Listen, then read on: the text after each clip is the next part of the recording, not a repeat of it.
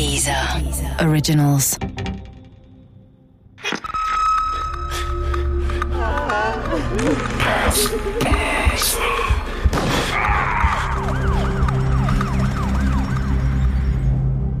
Tod im Volkspark Teil 4 Die Kobas hatten ihre Arbeitsstellen verloren. Aber Katrin hatte mit dem Kiosk zumindest übergangsweise etwas Neues gefunden. Und ihre Lebensfreude haben sich die Kobas ohnehin bewahrt. Sie gingen weiterhin auf Partys und trafen sich mit ihren Freunden und Bekannten. Dass bei diesen Feiern und Zusammenkünften auch staatstreue Bürger dabei waren, die ihre Ohren spitzten und fleißig Berichte für die Stasi verfassten, wussten sie wahrscheinlich nicht. Die meisten DDR-Bürger haben es nicht für möglich gehalten, dass sie im engsten Freundeskreis vom Staat ausspioniert wurden. Sie hätten für ihre Freunde die Hand ins Feuer gehalten. Doch manche hätten sich dabei verbrannt. Interessanterweise, wenn wir uns trafen zu Partys oder zum Zusammensein am Abend, meistens waren wir dann mehrere oder viele. Wie gesagt, der Alkohol stand irgendwie immer auch im Mittelpunkt. Und es war nie ein Thema, wer aus der Gruppe Stasi-mäßig unterwegs sein könnte. Und dass da jemand gab, der Dinge, die in der Gruppe besprochen wurden, nach außen ging. Das war kein Thema und wir waren auch der Meinung, glaube ich, da ist überhaupt niemand, da kommt niemand rein. Dem war nicht so. Es hat sich später herausgestellt, dass eine Frau, die ab und zu in diesem Kreis mit dabei war, ja, eine sehr gute Zuträgerin war, die aber auch viele Unwahrheiten geschrieben hat in ihren Berichten, wie ich dann später las in meiner Akte. Die Kobers besuchten weiter die einschlägigen Ostberliner Lokale, in denen man sich frei fühlen konnte, obwohl man es nicht war. Sicher hofften sie auf eine baldige Ausreise in den Westen. Doch bis dahin wollten sie das Leben im Osten noch in vollen Zügen genießen. Vielleicht etwas zu sehr. Denn von Michael weiß ich, dass die sexuelle Treue bei Paaren im Gegensatz zum Westen nicht unbedingt oberste Priorität besaß. Es waren außereheliche Beziehungen in dieser Gruppe, also Beziehungen untereinander. Immer mal wieder war der Gedanke daran, beziehungsweise sie wurden auch ein bisschen gelebt, sie wurden auch akzeptiert. Und das empfand ich, das war offener, als das im Westen gelebt wurde. Ja, und eigentlich nahm es auch nie in Schaden. Also es gab deswegen nie untereinander sehr große Reibereien. Es ist heute schwer einzuschätzen, welche Erfolgschancen der Ausreiseantrag der Kobas tatsächlich hatte. Eine Familienzusammenführung mit Katrins Schwester in West-Berlin war kein besonders zugkräftiges Argument. Da musste unter normalen Umständen schon mehr in die Waagschale gelegt werden.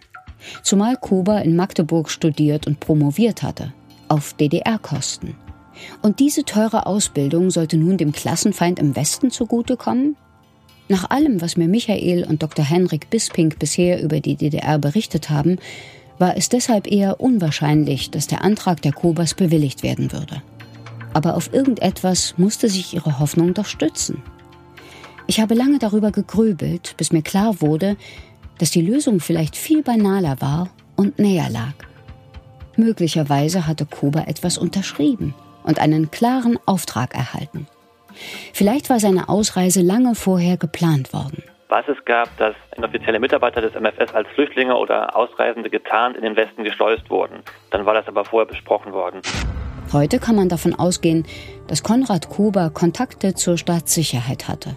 Doch wie eng diese Kontakte waren, lässt sich im Nachhinein nur schwer sagen. Eine Akte von Kober habe ich bei meinen Ermittlungen in der Stasi-Unterlagenbehörde nicht gefunden. Aber das muss nichts besagen.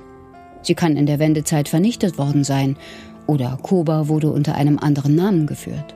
Wie wir danach aus den Akten erfuhren, gab es ja zwischen Dr. Kober und der Stasi Verbindungen, die zu erahnen waren. Ganz klar waren die nicht, weil in den Akten es üblich war, über dritte Dinge wurden geschwärzt, sodass ich selbst das gar nicht lesen konnte. Aber sie waren zu erahnen aber zu der Zeit, als er ausreiste, war das eigentlich völlig ausgeschlossen für mich. Also in meinen Gedanken hatte er mit den ganzen Leuten, mit diesem ganzen System gar nichts mehr zu tun. Er wollte auch, glaube ich, gar nichts mehr zu tun haben. Deswegen empfand ich das als Grund für die Familie auch auszureisen. Es ist schon seltsam. Vor 17 Jahren wurde Dr. Konrad Kober ermordet. Ich habe ihn nicht gekannt. Doch im Laufe meiner Arbeit komme ich ihm immer näher. Mit jedem neuen Puzzlestück, das ich hinzufüge, formt sich das Bild eines unbekannten Menschen, den ich immer stärker zu kennen glaube. Vielleicht hatten die hauptamtlichen Mitarbeiter der Stadtsicherheit ein ähnliches Gefühl, wenn sie die Berichte ihrer inoffiziellen Mitarbeiter lasen. Sie kannten die observierten Zielpersonen häufig nicht persönlich, sondern näherten sich ihnen durch Akteneinsicht. Sie erlebten die Bespitzelten nicht, sondern hielten Abstand und urteilten vom Schreibtisch aus nach Aktenlage. Im Frühling 1985 übersiedelten Dr. Konrad Kober und seine Frau Katrin ganz offiziell nach Westberlin. Ihre Ausreisegenehmigung war ohne Begründung bewilligt worden. Vielleicht hatten sie einfach Glück gehabt. Vielleicht hatte ein mildtätiger Staatsdiener ihren Antrag bearbeitet, der ihnen keine Steine in den Weg legen wollte. Aber vielleicht steckte auch mehr dahinter. Und Konrad Kober hatte tatsächlich etwas unterschrieben, das ihn auch nach seiner Ausreise in den Westen zu einem wertvollen Helfer für die DDR machen sollte. In Westberlin passte vor allem er sich schnell an die neuen Begebenheiten an. Normalerweise brauchten Übersiedler eine längere Orientierungsphase, in der sie sich mit den unbekannten Rahmenbedingungen im Westen vertraut machten. Bei Konrad Kober liefen die Dinge anders.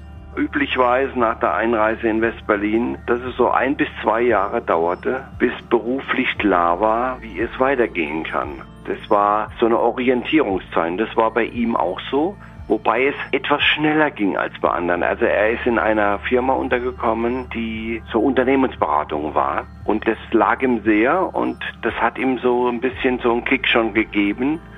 Das ging schneller bei ihm als zum Beispiel bei seiner Frau. Vielleicht hatte Kober bei der Arbeitssuche staatliche Unterstützung durch die Bundesrepublik erhalten.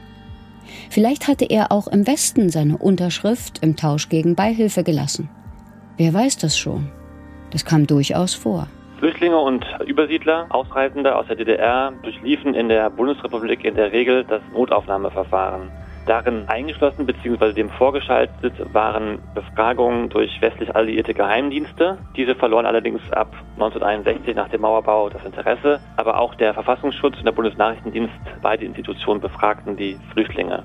Es kam auch vor, dass Übersiedler, Ausreisende und Flüchtlinge angeworben wurden. Das war aber nicht die Regel. Konrad Kober war in seinem neuen Job in Westberlin durchaus erfolgreich. Schnell baute er sich eine neue Existenz auf. Ob er weiterhin Kontakte zur Staatssicherheit der DDR unterhielt, lässt sich schwer sagen. Es gibt zumindest keine verwertbaren Beweise dafür. Aber ich kann es auch nicht ausschließen. Sein Ausreiseantrag war überraschend schnell bewilligt worden. Genauso schnell hatte er im Westen Fuß gefasst. Beides wären Argumente dafür, dass Kuba staatliche Hilfe von beiden Seiten der Mauer angenommen hat.